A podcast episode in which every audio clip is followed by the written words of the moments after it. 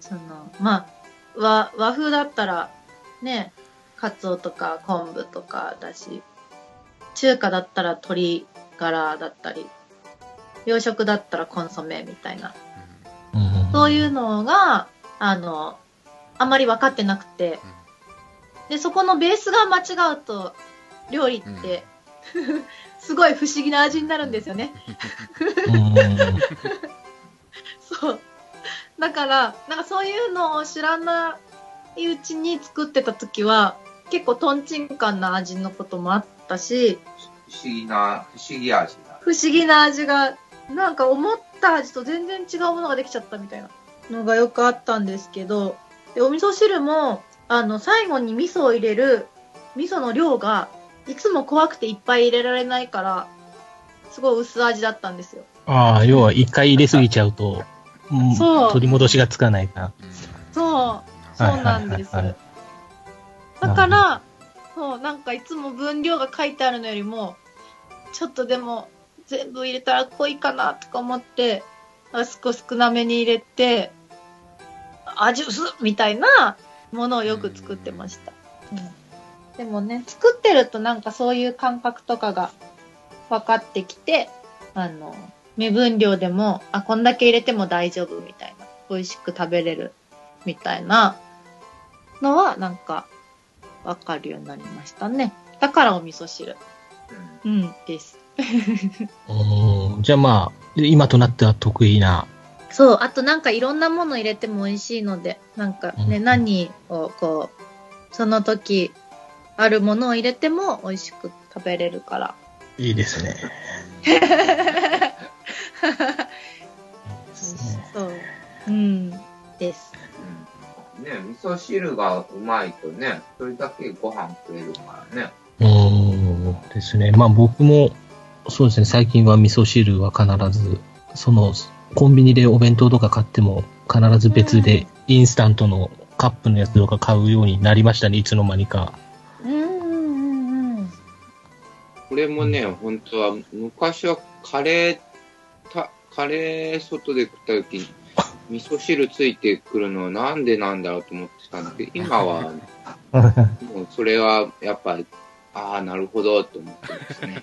ああ確かうん。に。うんうん。はい、ありがとうございます。ありがとうございます。えなんかーっとね機会があったら振る舞いますね。お、うんいや、なんかそういう、そういう、なんか、あれね、催し物あってもいいかもしれないですね。あああ。ーそう、なんかあ、ね、汁でもなんか、あの、カホンの、あ、はいそう、私、カホンっていう楽器をやってるんですけど、はい例えばな、はい何をしてる人か何も言わない。そうでした。私、カホンを叩いて、歌を歌って、あとその他パーカッションもやってるんですけど、そのカホンをみんなで叩きたくてやってるカホン部っていうのが、ちょっと最近、ちょっと間が空いてるんですけど、そういうのをやってた時に、はい。あの、スムージーとか、豚汁とか、なんか私が一品何かを作って、うん。あの、やってました。へえ、いいですね。そう、そのカホン部は、うんなんか、あの、叩く、そう、部活動な、大人の部活動なんですよ。うんうんそうだから、あの、うーん叩いて練習するんですけど、終わった後に、みんなで話す、こう、お茶会みたいなのが 一緒にあって、うん。うん。叩く時間は1時間とか1時間半ぐらいで終わるのに、そっから3時間ぐらい喋るんですよ。うん。そううんまあ、どっちが、どっちが本当の回なのかわかんなく なるような。ああ、まあ、あ。食べりたくて来てんだ。ね。うん。なんか、まあ、私はどちらかというと、こう自分がこういっぱい話すっていうよりかは、あの、聞聞き役なんですけど、皆さんがこう最近どんな、あの、アーティストを見に行って聞いてるのかとか、今ハマってることとか、そういうのを教えてくれて、いろいろお話をする回です。あーまあでも楽しそうですね。音楽を通じて、楽器を通じてみたいなね。まあ僕らが草草野球した後に、その後の飲み会の方が長いとかっていうのと一緒だと思うんですけどね。あ、ほんと、まさにそんな感じです。そうそう。うん面白いですよね。みんないろんなことやってて面白いなって思います。ねそういう花本部っていう活動もされてるっていうことなんですけど、はい。あれですよね、美佐子さんはその、学生時代から吹奏楽で打楽器をもうやってたっていう。あ、そうなんですあ。中学ね校、中学生の時から吹奏楽部に、はい、入って、ね。うん。はい。で、はい。なんか、あの、私ずっと太鼓やりたくて、うん。あのー幼稚園の時に、鼓笛隊ってあったんですけど、はいはいはい。はい、その時に小太鼓をやってて、うん、うん、うん。でその時からこう、そうやって叩くの、なんかリズムを刻むの好きで、で、なんか小学校に入ったら、そういう楽器の部活動に入ろうと思ってたんですけど、はいはい。なんかその時は私の姉が先にその部活に入って、あの、ミサは入ってくるなって言われて、うん。そのちょっと兄弟の 確執が。そう、まあ、ダメって言われて、うん。あの、バトン部っていうあの、くるくる回すやつをやってたんですけど、うん。はい。で、バトン部やって、で、中学校入ったら、あの、いいよって言われてたん。で、中学校に入って吹奏楽部行って、でもう、すぐに私打楽器やりたいです、パーカッションやりたいですって言ったら、なんかすごい歓迎されて、うん。うん。なんか最初から打楽器に行きたい人って実は少なかったみたいで、ほうほうほうほそうみんなあのトランペットがいいですとか、う。うん。クラリネットがいいです、フルートがいいですみたいな、サックスがいいですっていう、そういうちょっと華やかなパートが人気みたいだったんですけど、私は全然そっちにこう興味はなくて、うんもうすぐ打楽器って言って、即座に決まって、もうすぐ行ってすぐ練習が始まって、うん。で、そのままずーっと続けて、高校の時も吹奏楽部だったし、大学の時も吹奏楽部でした。お大学まで。はい、ずーっとパーカッションやってて、はいはいはい。えー、あの、あんまり詳しく知らないかもしれないですけど、この番組はその、ポッドキャストっていう、はい、あれなんですね。メディアで、あの、流れてる番組なんですけど、はい、この、ポッドキャスト界ではですね、はい、こう、パーカッションなめんなみたいな一部の派閥の人がいましてですね、ええ吹奏楽部のパーカッションは大変なんだっていうのをこうですね、そう。時折耳にするんですけど、こう結はい。構あれなんですよね、パーカッションって、要はパーカッションって一括りなんですけど、当然いろんな楽器やんなきゃいけないし、はい。で、ある意味すごいフィジカル的な部分とかも必要になるから結構大変だみたいな話をそこで聞いたんですけど、はい。そうなんですよ。なんか、まあ、小さな吹奏楽部って、だいたいこう、部員がこう30人とか、うん。もっと少ない場合とかもあるんですけど、うん。そうすると、打楽器の割合っていうのも、だいたい3人とか4人とかなんですよ。でも、配られる楽譜っていうのが、うん。7人用とかうんなんですね。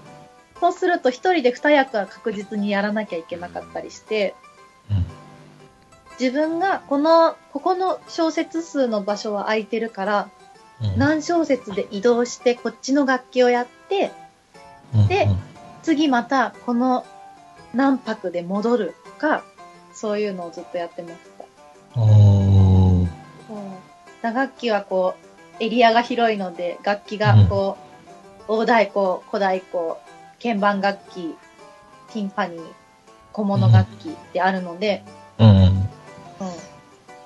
そこからこう、いろんな場所に移動しながらとか、自分の手元に置いておいて、パッと叩いてすぐ持ち帰るとか、そういうのをいろいろやりましたね。練習の前に配置みたいな、こう、どこに、はい、うん、うんこう、自分がどこの場所に何をすれば全部間に合うかみたいな、そういうシミュレーションしたりとか、やりました。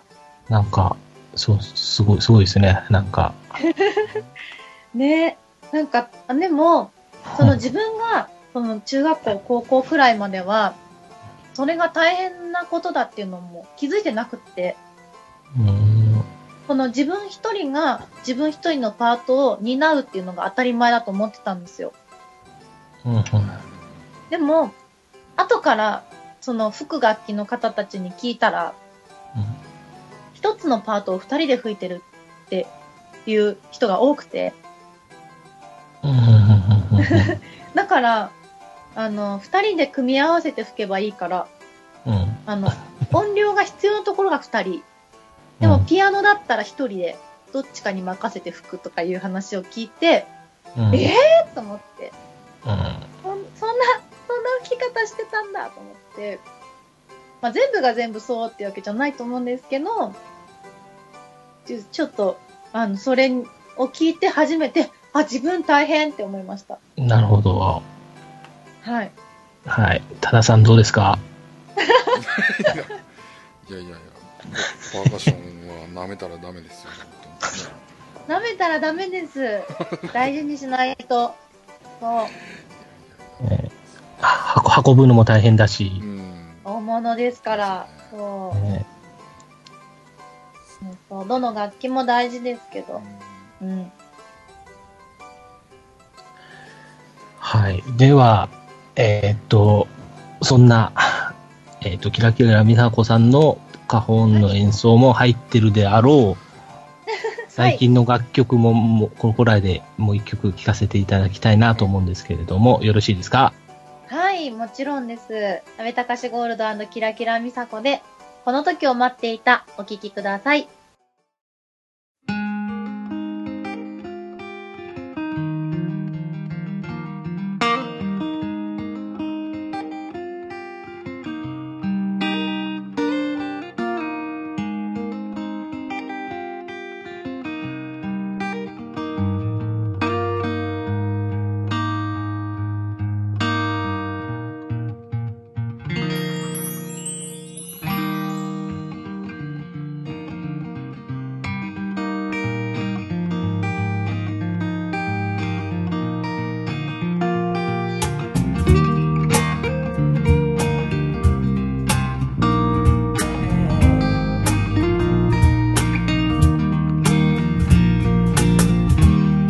けを見てた。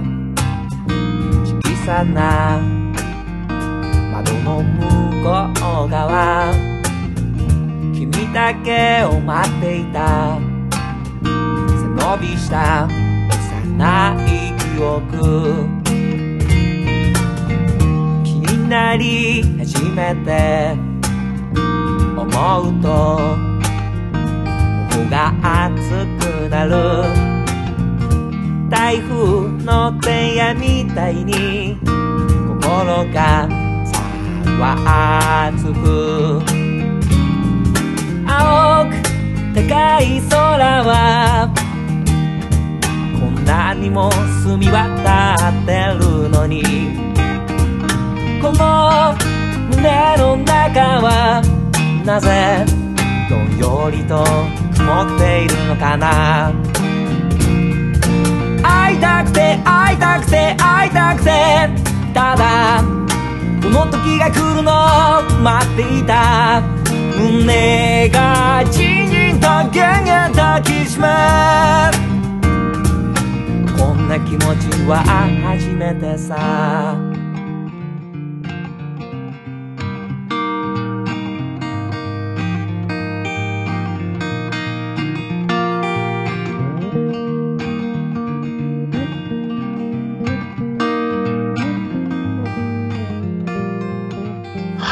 ありがとうございます。はい。えーと、そうしましたら、ちょっとその、安倍隆ゴールドキラキラ美佐子さんの、まあ、最近の活動とかを少し聞かせてもらいたいんですけども、はい。はい。まあ、ついこの間も、あの、ワンマンライブをやられたということでしたけども、まあ、はいさ最近は主にどういったところでライブ活動とかされることが多いんですかね？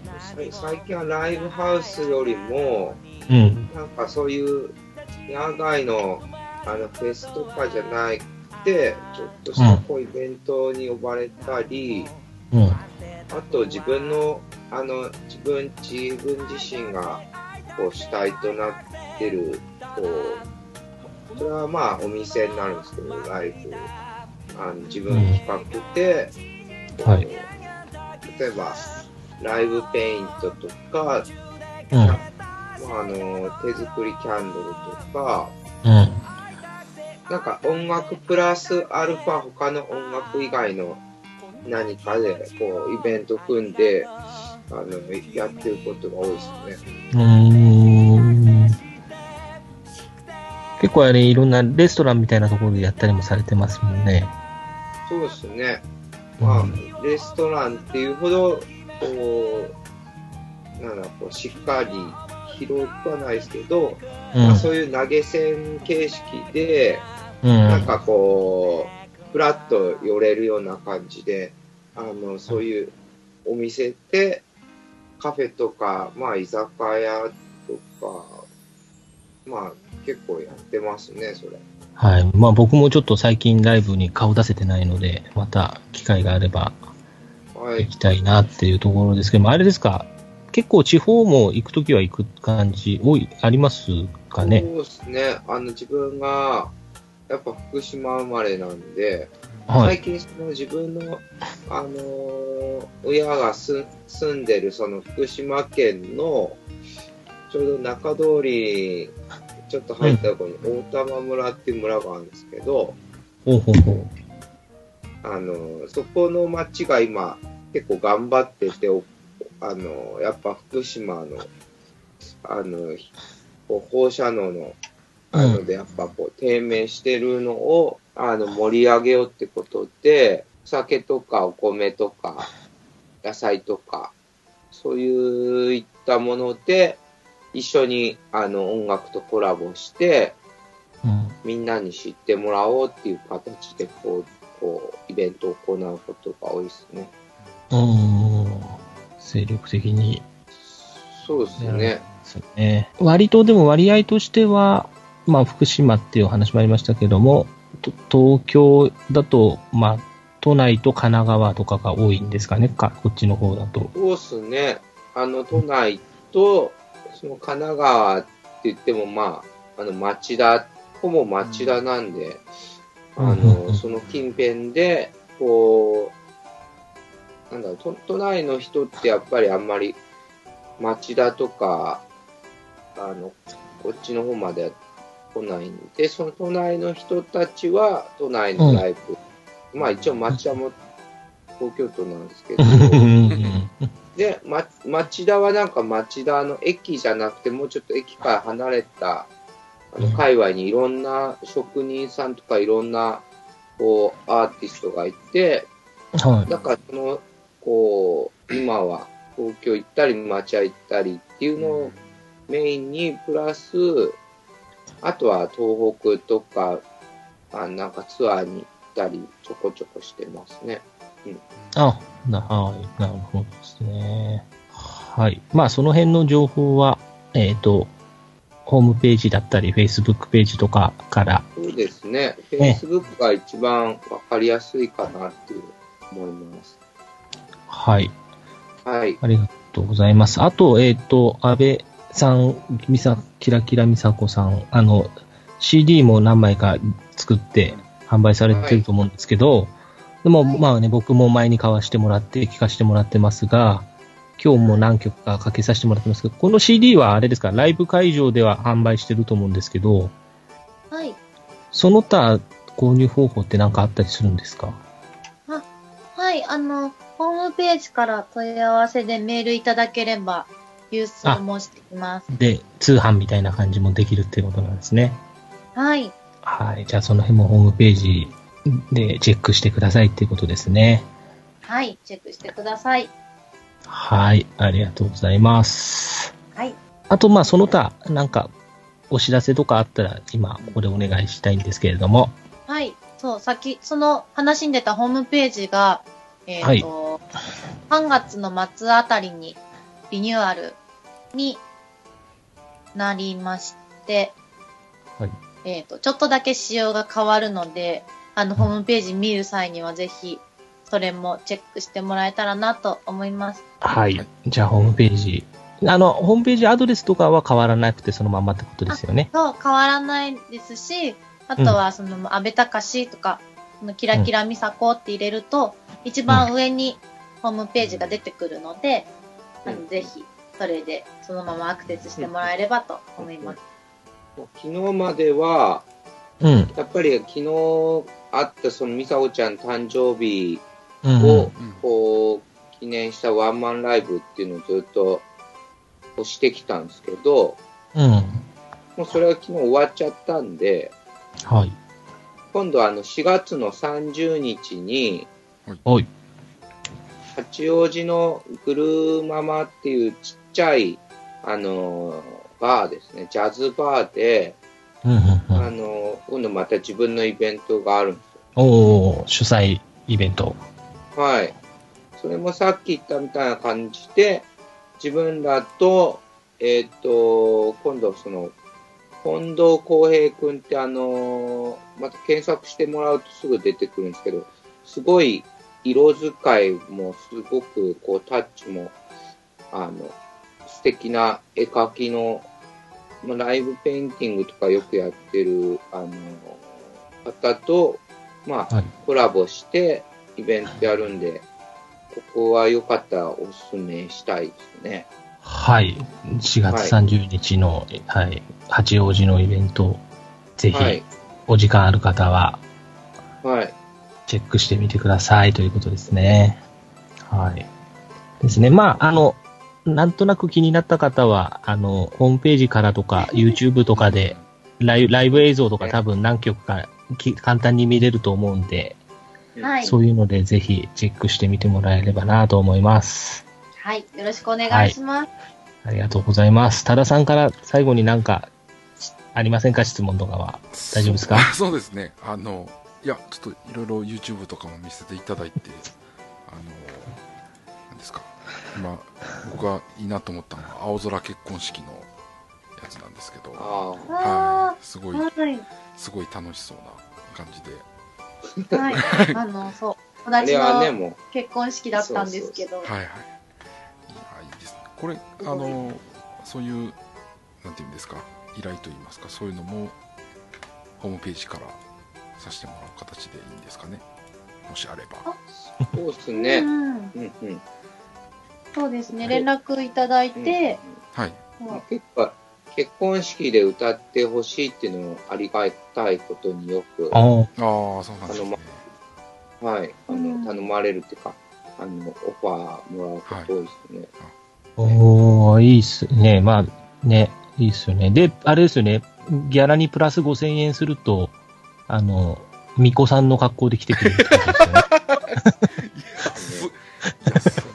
さらに、5000円すると、あの、味噌汁もついてる。味噌汁は何ですか、そのオプション。味噌汁はちょっと高め。じゃあ、ちょっとそれ書き加えてもらってね。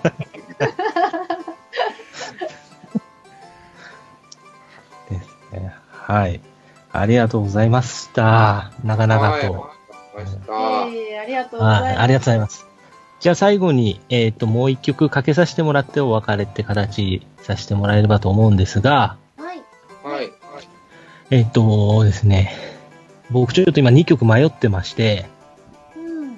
振り返れば歌があるっていう曲か、ホイップドリップドリーミンブルースの、ホイップトリップか、ごめんなさい。うん。どっちかをかけたいんですけど、決められないので、最後、えっ、と、多田さんに決めてもらいたいんですけど、やっぱりそうだね。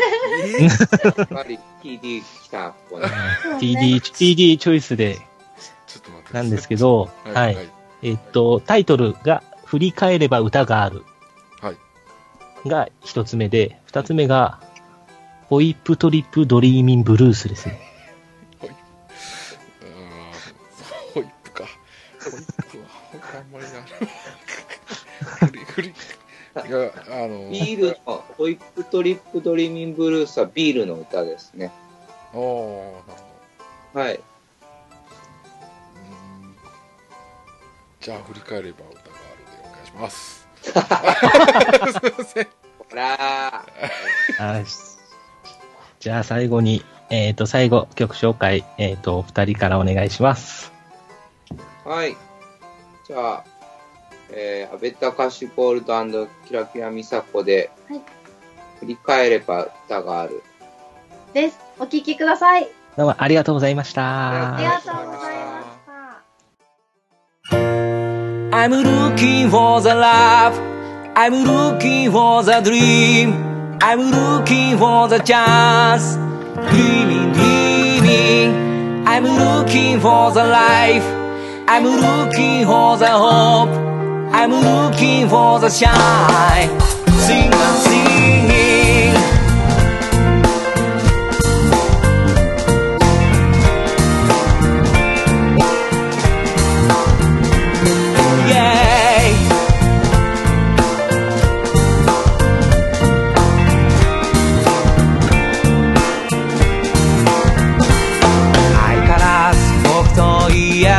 相変わらず使っているんだよ。相変わらずうまくはないけど相変わらずニコニコしながら相変わらずあいつと聞いたら相変わらず女好きで相変わらず振られてばかりだがなんだか毎日楽しそうだよ。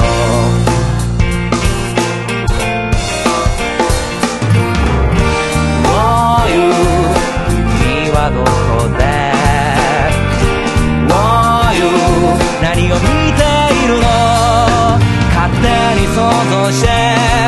寂しくなったり余計なお世話かって笑ってたり。ライブハウスにライブバーおしゃれなカフェにカレー屋街上がりビルの下凍える風の吹く駅前。今日も僕は歌ってる。同じように歌ってる。だから何も心配いらないよ。君は君の道を信じて行けばいい。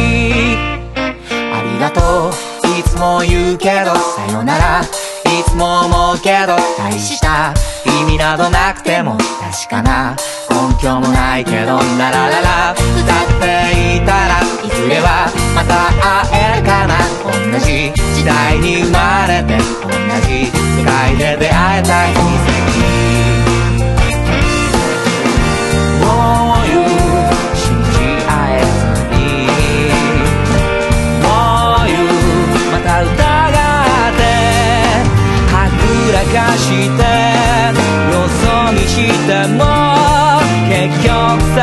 さ思いは変わらない。アイルランドボリビアトルコインドエチオピア月明かり星の下。ロマンチックな夜の海辺。今日も僕は歌ってる。同じように響かせる。だから何も心配いらないよ。君は君の道を信じていけばいい。振り返れば音が鳴り。振り返れば歌ある。明日もまた朝来る。あれもこれも全部叶えたらいい。じいちゃんばあちゃん母ちゃんも。父ちゃん姉ちゃん兄ちゃんも。クラスメイトや仲間たちも。みんなみんな願っている。君をどうかお元気で。君をどうかご